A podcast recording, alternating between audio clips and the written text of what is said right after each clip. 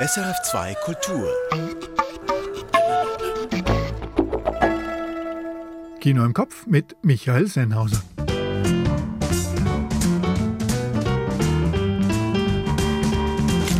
Herzlich willkommen zur letzten Ausgabe unseres Filmmagazins vor der Sommerpause. Wir stellen Ihnen heute den Spielfilm zur Black Panther-Bewegung vor, Judas and the Black Messiah, den perfekten künstlichen Mann in Ich bin dein Mensch und Dominik Grafs Kästner-Verfilmung Fabian oder Der Gang vor die Hunde. In Basel wurde gegen den Trend des Kinosterbens ein neues Multiplex mit 14 Sälen und Kampfpreisen eröffnet. Und am Neuenburger See läuft die Jubiläumsausgabe des NIF, des Neuchâtel International Fantastic Film Festivals. Dazu Kurztipps und Tonspur wie gewohnt. Hua! Hier sind die fünf Kinofilme im aktuellen Angebot, die Sie möglichst nicht verpassen sollten. Fabian oder Der Gang vor die Hunde von Dominik Graf. In nervöser Bildsprache sprüht Kästners Sturm- und Drangroman neue Funken. Ein hochemotionaler Ritt durch den Graben zwischen Weimarer Republik und Nazizeit. Fabian oder Der Gang vor die Hunde von Dominik Graf. Mehr dazu folgt gleich. Judas and the Black Messiah von Shaka King rollt mit biblischen Figuren die Geschichte der Black Panther Party auf, explosiv und mit gleich mehreren Höhepunkten. Daniel Kaluuya ist charismatischer denn je als junger Revolutionär Fred Hampton. Judas and the Black Messiah von Shaka King. Auch dazu gleich mehr. The Father von Florian Zeller. Anthony Hopkins ist grandios als alter Mann auf der Schwelle zur Demenz. Das Publikum erlebt die Verunsicherung und den Schrecken aus seiner Perspektive. The Father von Florian Zeller. Spagat von Christian Johannes Koch. Artem lebt mit Tochter Uliana seit Jahren ohne Aufenthaltsbewilligung in der Schweiz, trifft sich heimlich mit der Schulleiterin seiner Tochter. Die ganze Absurdität des Illegalseins im Schweizer Alltag in einem kunstvollen Drama. Spagat von Christian Johannes Koch. This is not a burial, it's a resurrection von Lemohang Jeremia Mosese. Eine alte Witwe schürt den Widerstand gegen die Umsiedlung ihres Dorfes, im faltigen Gesicht der alten Dame spiegelt sich die ganze Landschaft. Wunderschönes Kino aus Lesotho im klassischen Bildformat. This is not a burial, it's a resurrection von Lemohang Jeremia Mosese.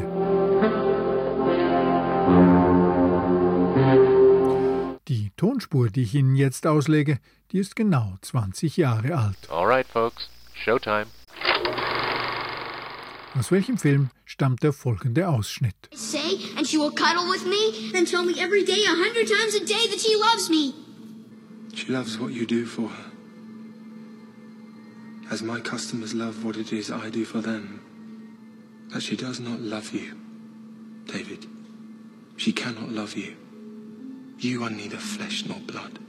You are not a dog or a cat or a canary. You were designed and built specific like the rest of us. And you are alone now only because they tired of you, or replaced you with a younger model, or were displeased with something you said or broke. They made us too smart, too quick, and too many. We are suffering for the mistakes they made because when the end comes, all that will be left is us. That's why they hate us. And that's why you must stay here with me. Nicht ganz einfach, aber thematisch wie immer an einen Film geknüpft, den wir heute vorstellen. Auflösung ebenfalls wie immer am Ende der heutigen Rolle. Die Geschichte der afroamerikanischen Black Panther-Bewegung, wie die meisten sie kennen, weist noch viele Lücken auf. Der US-amerikanische Spielfilm Judas and the Black Messiah versucht diese zu schließen und zeichnet mit Hilfe von biblischen Figuren das Porträt des charismatischen jungen Revolutionärs Fred Hampton. Hampton starb 1968 im Alter von nur 21 Jahren durch Polizeigewalt. Der Aktivist bleibt bis heute eine der prägendsten Figuren der Bewegung. Zuerst heften wir uns mit Ann Meyer, aber in Judas and the Black Messiah an die Fersen von jemand anderem. Der junge Afroamerikaner Bill O'Neill schleicht jeden Abend durch Bars und klaut Autos von Schwarzen. Dafür hat er sich einen ziemlich ausgeklügelten Trick ausgedacht. Mit einem gefälschten FBI-Ausweis droht er den Männern zuerst, sie festzunehmen und konfisziert dann ihr Fahrzeug. Warum nicht einfach nur mit einer Pistole drohen?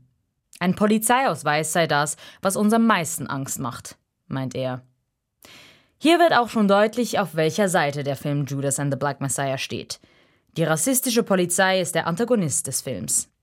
Das zeigt sich noch deutlicher, als O'Neill irgendwann von der echten Polizei geschnappt wird. Der schmierige FBI-Agent Roy Mitchell sperrt O'Neill nicht sofort ins Gefängnis, sondern macht ihm ein Angebot. You're looking at 18 months for the stolen car, five years for impersonating a federal officer, or you can go home. Um seine Strafe aufzulösen, soll er sich der Black Panther Party anschließen. Das Ziel? Nahe an den Revolutionsführer Fred Hampton zu kommen. Der ist dem FBI nämlich schon lange ein Dorn im Auge. Denn Hampton kann nicht nur die afroamerikanische Bevölkerung für seine Revolution begeistern. Sogar an einer Versammlung rechter Republikaner schafft er es, die Anwesenden von seinen Anliegen zu überzeugen. Ich bin mir sicher, dass eure Kinder die gleich schlechte Erziehung wie unsere bekommen. Auch ihr zahlt Steuern für diese Polizistenschweine, die euch schikanieren, sagt er und verweist damit auf die ähnlich schlechten Lebensbedingungen der weißen wie schwarzen armen Unterschicht. I bet y'all babies getting the same bullshit education. Y'all paying the same taxes to get your heads whooped in by the same motherfucking pigs. Ain't that a trip? We pay them, huh? We pay the pigs to run us off of our corners. Let me ask y'all something. Judas and the Black Messiah hat nicht nur einen dramatischen Höhepunkt, sondern gleich mehrere. Gefühlt immer dann, wenn Fred Hampton eine Rede hält. Schauspieler Daniel Kaluuya spielt den jungen Revolutionär mit viel Charisma. Wenn Kaluuya die Massen aufheizt, hängt auch das Publikum an seinen Lippen. You can murder a liberator, but you can't murder liberation. You can murder a revolutionary, but you can't murder revolution. And you can murder a freedom fighter, but you can't murder freedom. Hampton bleibt bis zum Schluss aber auch ein bisschen ein Mysterium. Denn eigentlich geht es hier auch gar nicht wirklich um ihn, sondern um die Black Panther-Bewegung und die aufgeheizte Zeit, in der sie aktiv war. Judas and the Black Messiah erzählt aber auch mehr als das. Der Film spielt mit seinen unterschiedlichen Protagonisten brillant mit Gegenüberstellungen. O'Neill, der nur sich selber retten will, und Hampton, der bereit ist, für seine Anhänger zu sterben. Das sind gegensätzliche Ideale. O'Neill der Individualist, Hampton der Humanist. O'Neill der Kapitalist, Hampton der Sozialist. Und auch wenn O'Neill hier deutlich der Verlierer der Geschichte ist, O'Neill ist nicht einfach nur der böse Verräter. Er ist gleichzeitig Täter und Opfer. Opfer eines zutiefst rassistischen Systems. Das ist viel Botschaft für einen Film. Judas and the Black Messiah schafft es aber, all dies in elektrisierende zwei Stunden auf den Punkt zu bringen und mischt dabei packendes Drama mit aufklärender Geschichtsstunde. Ann Meyer. Judas and the Black Messiah, jetzt im Kino. Die deutsche Schauspielerin Maria Schrader ist längst auch eine anerkannte Regisseurin. Ihre Netflix-Serienumsetzung von Unorthodox hat sie international bekannt gemacht. Und an der letzten Berlinale stellte sie den Spielfilm Ich bin dein Mensch vor. Eine ungewöhnliche romantische Komödie um den perfekten Mann als Roboter mit künstlicher Intelligenz. Wissenschaftlerin Alma soll einen künstlichen Mann testen. Die erste Begegnung findet im Ballhaus statt. Die freundliche Frau von der Firma führt sie an einen Tisch. Frau Dr. Felser, wenn Sie mir bitte folgen wollen. Und da steht er, großartig verkörpert vom britischen Downton Abbey Schönling Dan Stevens. Und die skeptische Alma testet gleich mal seine Algorithmen. Hallo, Alma. Ich bin Tom. Schön, dich kennenzulernen. Alma, 3587 mal 982 durch 731. 4818,65116. Beeindruckend die Rechenleistung. Toms romantische Offensive kommt dann allerdings bei Alma nicht so gut an wie geplant. Deine Augen sind wie zwei Bergseen, in denen ich versinken möchte. Etwas zu viel Sülze für die nüchterne Wissenschaftlerin.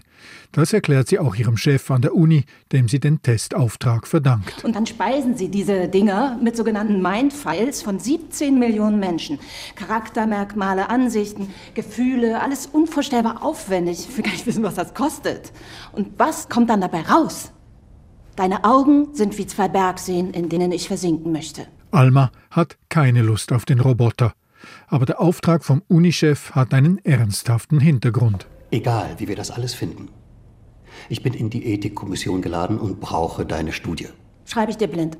Alma, es geht immerhin darum, ob diese Dinger in Deutschland heiraten dürfen, arbeiten, Pässe kriegen, Menschenrechte oder Eingeschränkte oder wie immer man das nennen will. Also fügt sich Alma und nimmt den eigens für sie programmierten Roboter Tom nach Hause. Widerwillig. Und hier ist dein Zimmer? Schlafen wir nicht im selben Bett? Sicher nicht. Da kann sich Toms charmante Programmierung noch so bemühen. Guten Morgen, Alma. Ich habe Ordnung geschaffen. Das ist etwas, wovon 93 Prozent der deutschen Frauen träumen. Dann kommst du vielleicht selber drauf, zu welcher Gruppe ich gehöre. Zu den 7 Prozent? Regisseurin Maria Schrader sucht allerdings nicht den Klamauk und die Komik, sondern die durchaus ernste Auseinandersetzung mit den menschlichen Bedürfnissen nach Liebe und Anerkennung. Roboter Tom ist dermaßen anpassungsfähig, dass Alma ihren Widerwillen schließlich aufgibt und sich damit auseinandersetzen muss, dass der Roboter vielleicht sogar der bessere Mensch sein könnte. Aber warum bloß? Ich bin dein Mensch ist ein erstaunlich leichtfüßiger Film über ein ziemlich komplexes Thema. Was Maria Schrader damit Maren Eckert und Dan Stevens inszeniert hat, geht ans Herz und an den Verstand. Denn die Fragen nach unseren Wünschen und ihrer künstlichen Erfüllung fordern nicht nur die rationale Wissenschaftlerin Alma, sondern auch das Publikum heraus. Vor allem, wenn Tom, der Roboter, dann auch noch Humor beweist, etwa an einer Party, an die ihn Alma mitgenommen hat. Er kann doch sprechen, oder? Tom kann auch sprechen. Tom ist ein freundlicher Roboter. Sag mal, hat er mich jetzt gerade verarscht? Ja. Tut mir leid. War einfach so naheliegend. Wollen wir eine perfekte Maschine, die alle unsere Wünsche antizipiert und erfüllt? Oder wollen wir Widerstand und andere, andersartige Menschen? Ich bin dein Mensch ist ein rundes Kinovergnügen, das sich dann doch ziemlich nachhaltig und erstaunlich unangestrengt mit großen Fragen im Kopf festbeißt. Ich bin dein Mensch läuft jetzt im Kino. Ganze Generationen haben mit Erich Kästner lesen gelernt. Das doppelte Lottchen, Emil und die Detektive, Pünktchen und Anton. Aber ein Buch gab es von Erich Kästner im Büchergestell der Eltern. Das war eindeutig nicht für Kinderaugen bestimmt. Fabian, die Geschichte eines Moralisten. Der Roman von 1931 erzählt von der dekadenten Ausschweifung am Ende der Weimarer Republik und vom Aufkommen des Nationalsozialismus. Ein dreistündiger Kinofilm ist jetzt daraus geworden. George Wirsch hat sich Fabian oder Der Gang vor die Hunde angeschaut und mit Regisseur Dominik Graf gesprochen. Entartete Kunst sei das, fanden die Nazis. Pornografie und es gehöre verbrannt, fanden sie, was sie dann mit dem Buch auch tatsächlich machten. Dass der Roman von der NSDAP geschmäht wurde, das verwundert nicht weiter. Erich Kästners Fabian, erschienen 1931, ist noch heute ein ausgesprochen bissiger, zynischer Text, ursprünglich geplant mit einem unmissverständlichen Titel als Kommentar zur Epoche, in der er entstanden ist. Der Gang vor die Hunde. Der Schauplatz ist Berlin, die Zeit ist Ende der 1920er. Da muss man nicht lange raten, was hier vor die Hunde geht. Die Politik ist es, der Anstand und, bei Kästner besonders wichtig, die Moral. Werden Sie bedroht? Die Welt geht vor die Hunde. Es muss alles in eine neue Ordnung kommen, so geht es ja nicht weiter. Diese neue Ordnung wirft ihren Schatten voraus. Doch beginnen wir von vorn. Jakob Fabian, gespielt von Tom Schilling, ist 32 Jahre alt. Er ist ein Werbetexter mit Schriftstellerambitionen und er zieht es nachts mehr oder weniger planlos durch die Berliner Clubs und Bordelle. Offensichtlich triebgesteuert und angesäuselt. Und so beginnt diese Fabian-Verfilmung mit einem berauschten Sturz ins Nachtleben, mit lauten, anachronistischen elektrischen Gitarren, mit schnellen Schnitten und harten Schwenks, mit verwackelten Handkamerabildern, mit einem Gewirr aus lüsternen Stimmen wird der Ton des Films gesetzt. Das ist frivol und das ist ziemlich Punk. Dominik Graf erklärt im Online-Interview, warum er sich für diese aggressive Bildsprache bei den Anfangssequenzen entschieden hat und warum das für ihn mit der abgebildeten Zeit zusammenpasst. Unglaublich, nur um zeitenge Raserei zu erzeugen. Also die waren schon sehr einfallsreich und irgendwie wollte man in dem Film zumindest die ersten 20 Minuten auch diesen Gefühl, das Gefühl haben, da ist eine Lokomotive am Arbeiten, die unter Umständen dann alles niederwalzt an Avantgarde und an, an, an technischer Irrsinn und Gleichzeitigkeit. Ja. Rund 20 Minuten dauert dieser wilde Ritt durch Berlin. Dann beruhigt sich die Filmsprache erst einmal. Sie wird viel leichter und sie wird nachvollziehbarer. Fabian verliebt sich, und zwar ernsthaft, in Cornelia, gespielt von Saskia Rosendahl. Zusammen mit Fabians bestem Freund Labude, gespielt von Albrecht Schuch, ergibt sich ein interessantes Trio. Nicht nur Fabian, auch der Student Labude versteht sich bestens mit dieser Cornelia. Und scherzend schlägt er eines Abends als Trinkspruch vor, Cornelia und Fabian gleich selbst zu vermählen. Fräulein Cornelia Battenberg, ich erteile dir hiermit meine Erlaubnis für einen eheähnlichen Bund mit dem hier anwesenden Jakob Fahrt. Sollte sich Herr Fabian jedoch wieder erwarten, als nicht geeignet erweisen, gehen Sie ohne zeitliche Verzögerung in meinen Besitz über. Wobei eine wirkliche Ménage à trois wird das nicht. Labude ist viel zu beschäftigt mit seinen politischen Idealen und mit seiner Dissertation über Gotthold Ephraim Lessing und Cornelia werkelt an einer noch nicht wirklich abhebenden Karriere als Schauspielerin. Die drei jungen Figuren lassen sich treiben von ihrer Epoche.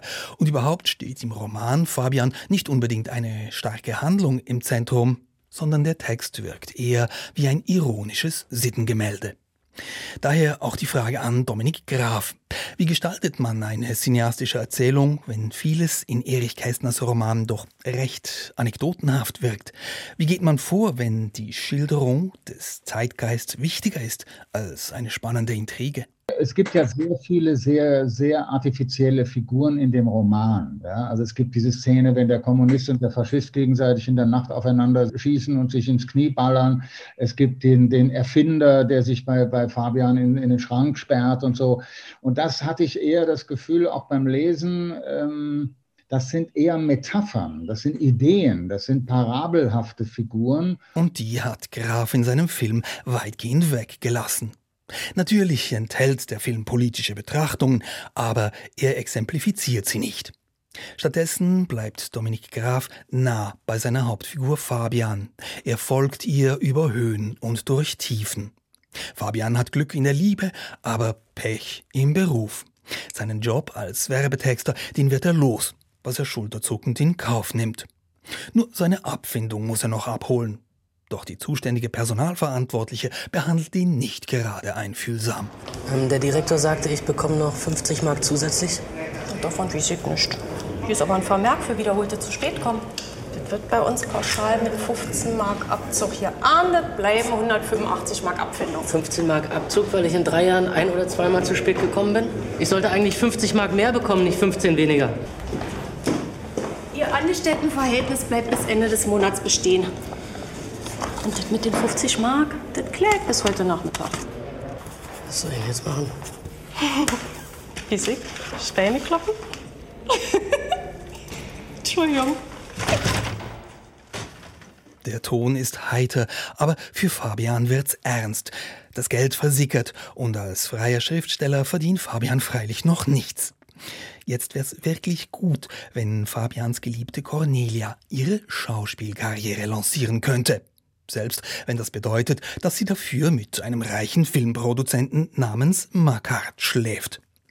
Da wären wir wieder bei der Moral. Oder in diesem Fall der Doppelmoral, wie Dominik Graf ausführt. Der Makart ist das Anhängsel von Cornelia, in das Cornelia ihre berufliche Hoffnung setzt und natürlich eine Art von Zuhältertum in gewissem Sinn, aber da fragt man sich, wer ist jetzt der Zuhälter Fabian, der quasi seine Geliebte an den, an den, an den Produzenten, an den äh, reichen Produzenten abgibt für ein paar Nächte und dafür was bekommt?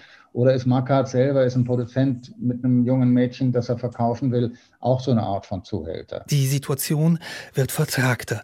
In der zweiten Filmhälfte häufen sich die dramatischen Wendungen und da, wo kein Drama ist, packt Dominik Graf mit seinen Regieeinfällen immer wieder welches hinein.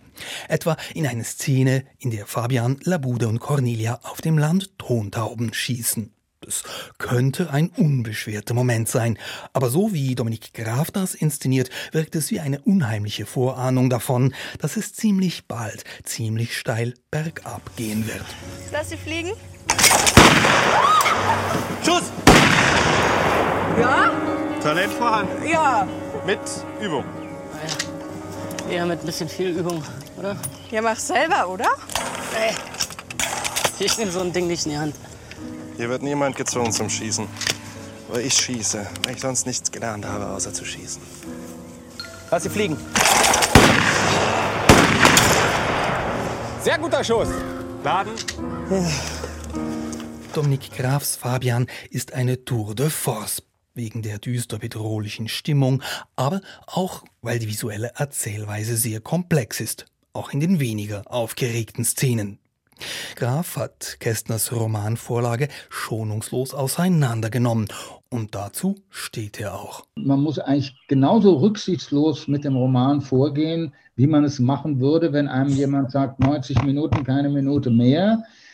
Aber man muss anders rücksichtslos vorgehen. Also man muss den Spirit des Romans den dann schon breit machen wie ein Fluss, wie so ein Fluss, der wirklich fließt, wenn es klappt für den Zuschauer auch, aber eben auch unter Umständen die Motive verschieben, durcheinanderwirbeln und relativ viel rausschmeißen, wie die ganzen, äh, wie ich vorhin schon gesagt habe, etwas parabelhaften Figuren. Ein paar Episoden tut es mir leid, aber ähm, irgendwo war es dann auch gut, ja. Kürzungen im Text, das ist das eine. Wenn man aber vom Spirit des Romans spricht, darf man den Autor der Vorlage nicht vergessen, Erich Kästner, der in dieses Werk offene autobiografische Momente eingebaut hat. Für Graf war es klar, dass er die Geschichte von Fabian nicht einfach kommentarlos zeigen will, sondern dass er dazu in einzelnen Passagen auch die Stimme eines Erzählers braucht, der Kästners Prosa wortwörtlich wiedergibt. Wenn ich es quasi mit Weltliteratur zu tun habe, dann besteht der Roman ja nicht nur aus dem äh, äh, irgendwie bei Netflix abfotografierbaren Plots und den, und den paar guten Dialogen, die er vielleicht noch hat, sondern der Roman besteht aus Erzählungen, Beschreibungen, äh, äh, äh, Erzählwitz, Erzähltechniken und so weiter.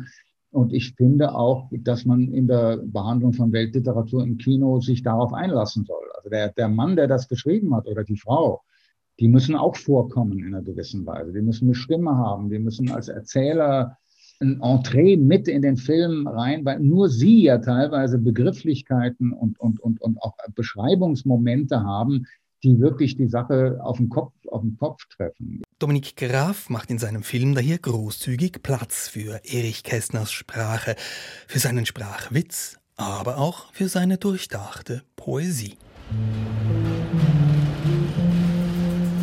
Wir sitzen alle im gleichen Zug und reisen quer durch die Zeit. Wir sehen hinaus. Wir sahen genug. Wir fahren alle im gleichen Zug und keiner weiß, wie weit. Das ist Fabians Stimme. Und manchmal wird sie eingeholt von einer zweiten Stimme, die diejenige von Erich Kästner sein könnte.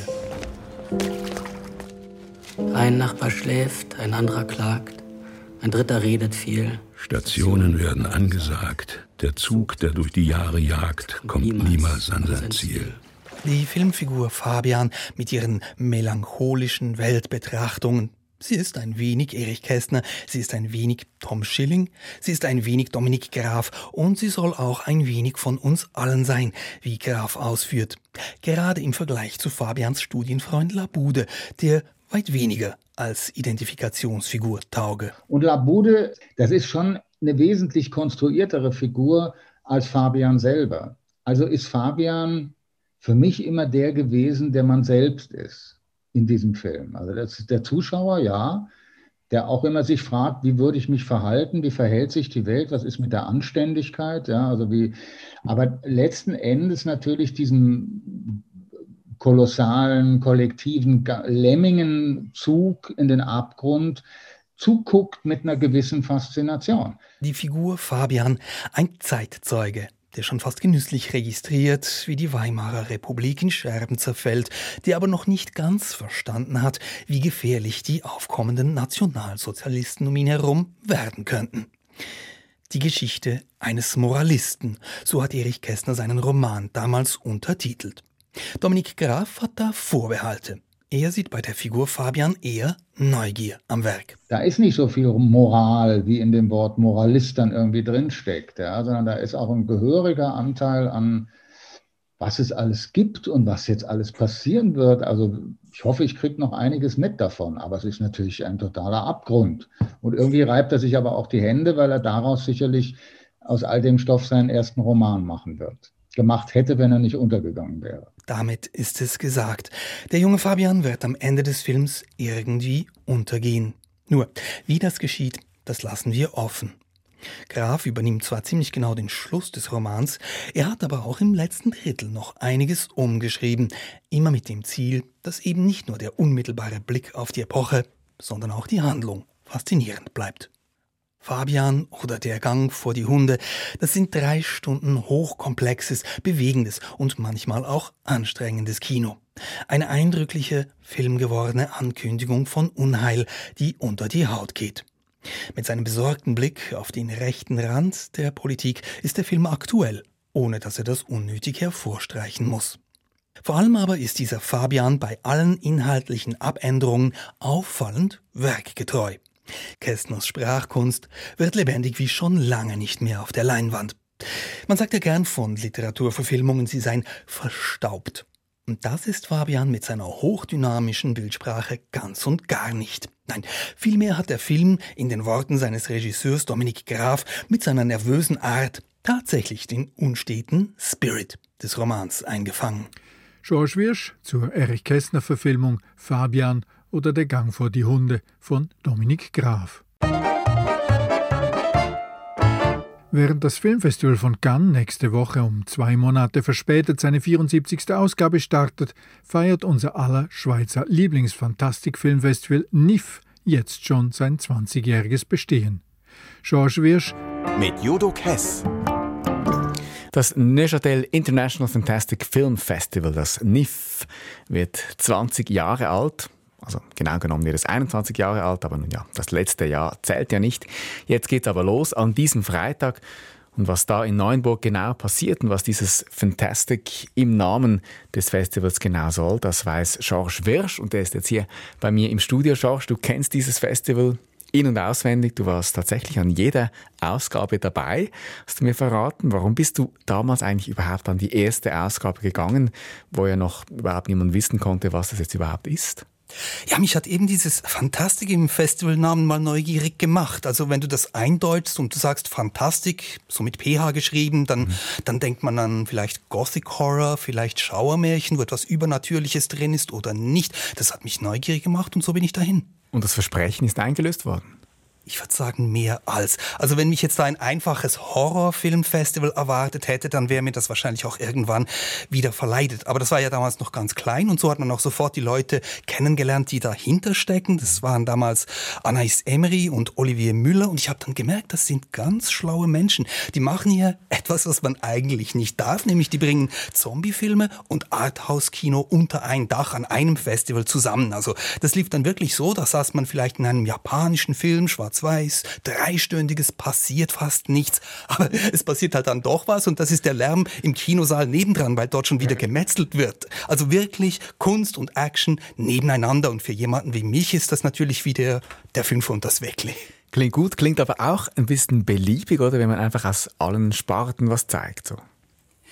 Ja, äh, du hast jetzt Sparten gesagt und da liegt der Hase im Pfeffer. Das ist nämlich so beim NIF, die haben von Anfang an eben solche Sparten oder Kategorien abgelehnt. Die haben immer gesagt, es ist uns eigentlich egal, ob jetzt etwas stumpf oder brutal ist oder witzig oder gesungen oder abgehoben, philosophisch. Völlig egal, es muss nur in unser Konzept passen.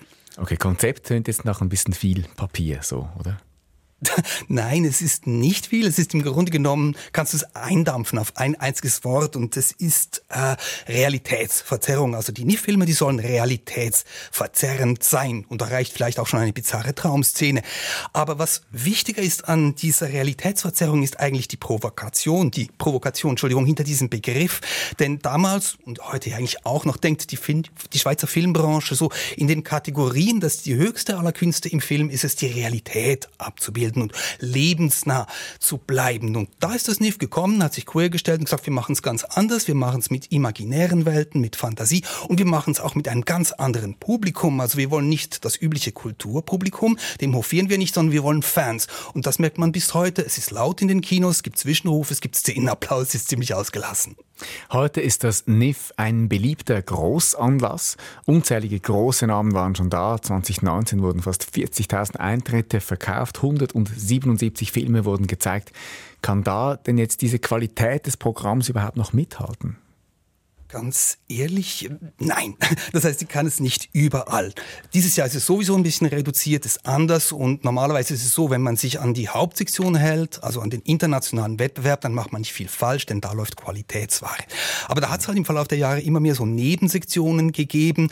Die sind mittlerweile fast ein bisschen vernachlässigt zum Teil. Also ich denke zum Beispiel an den asiatischen Wettbewerb. Früher immer ein Highlight des Festivals und jetzt laufen da mehr so 0815 Gangsterkomödien aus China, wo ich denke, na, da könnte ein bisschen mehr Schärfe sein.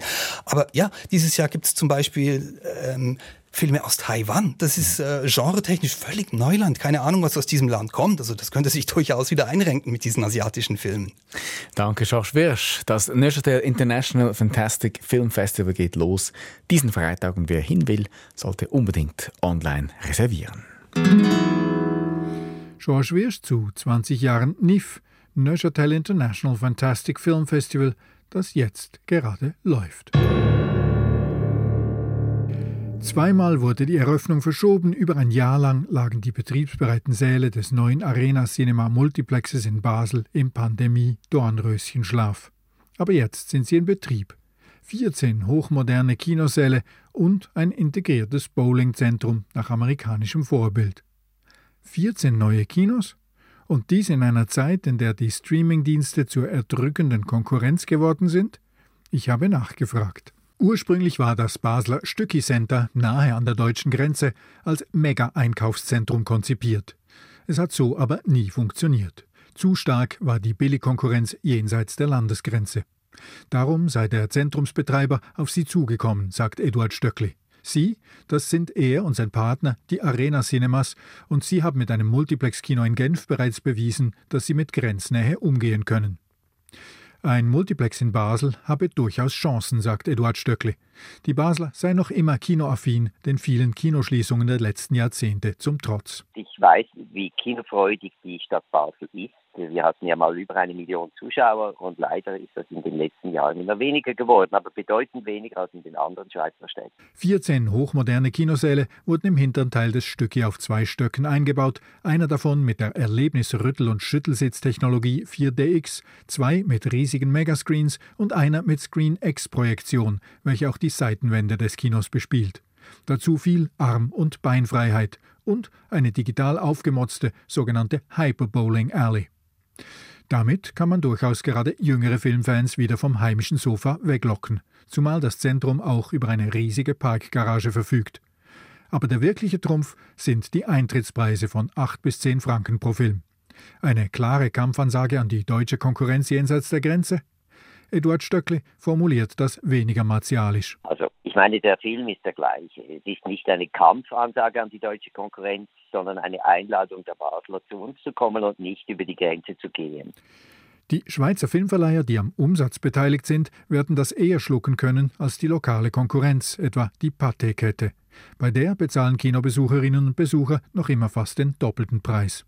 Zudem seien für den Preiszerfall die großen Verleiher auch mitverantwortlich, sagt Eduard Stöckli. Wissen Sie, die Politik der Verleiher, da schaue ich schon lange nicht mehr durch. Mit dem ganzen Streaming Verhalten, dass alle Filme jetzt abwandern in Streaming und uns immer mehr von unserem Geschäftsmodell abgeschnitten wird, da kann ich ja nicht fragen, bist du jetzt noch einverstanden mit einem günstigen Preis, wenn du den Film in deinem Streaming-Angebot schon verschenkst?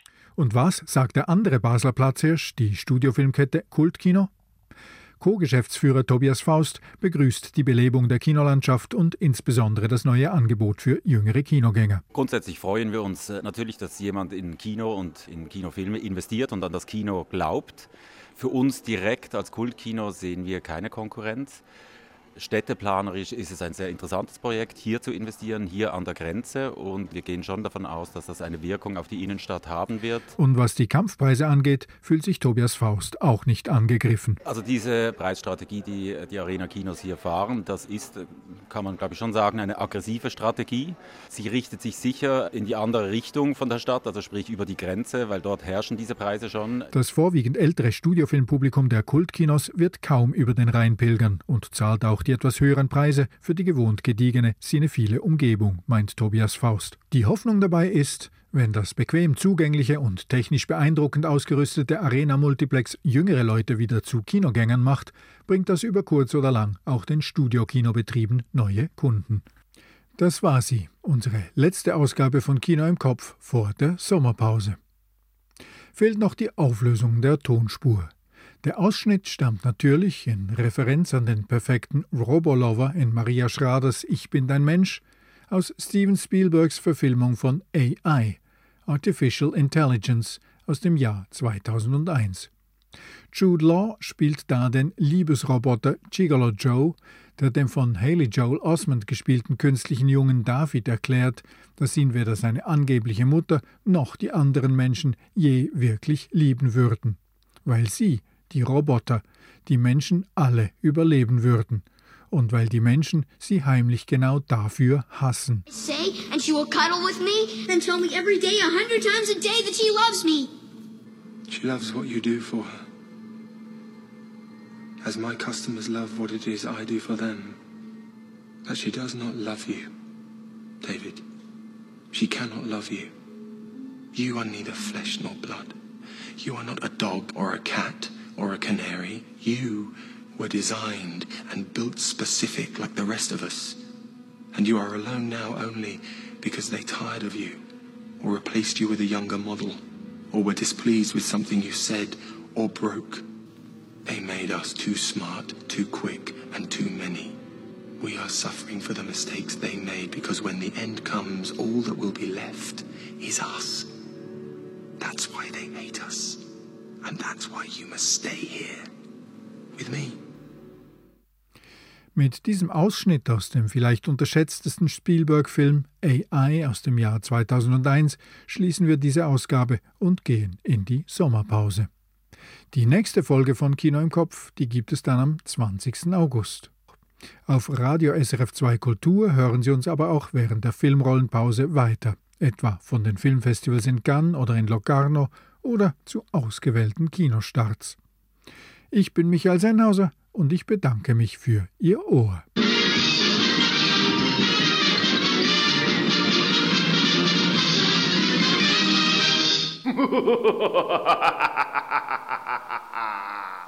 Erfahren Sie mehr über unsere Sendungen auf unserer Homepage srf.ch.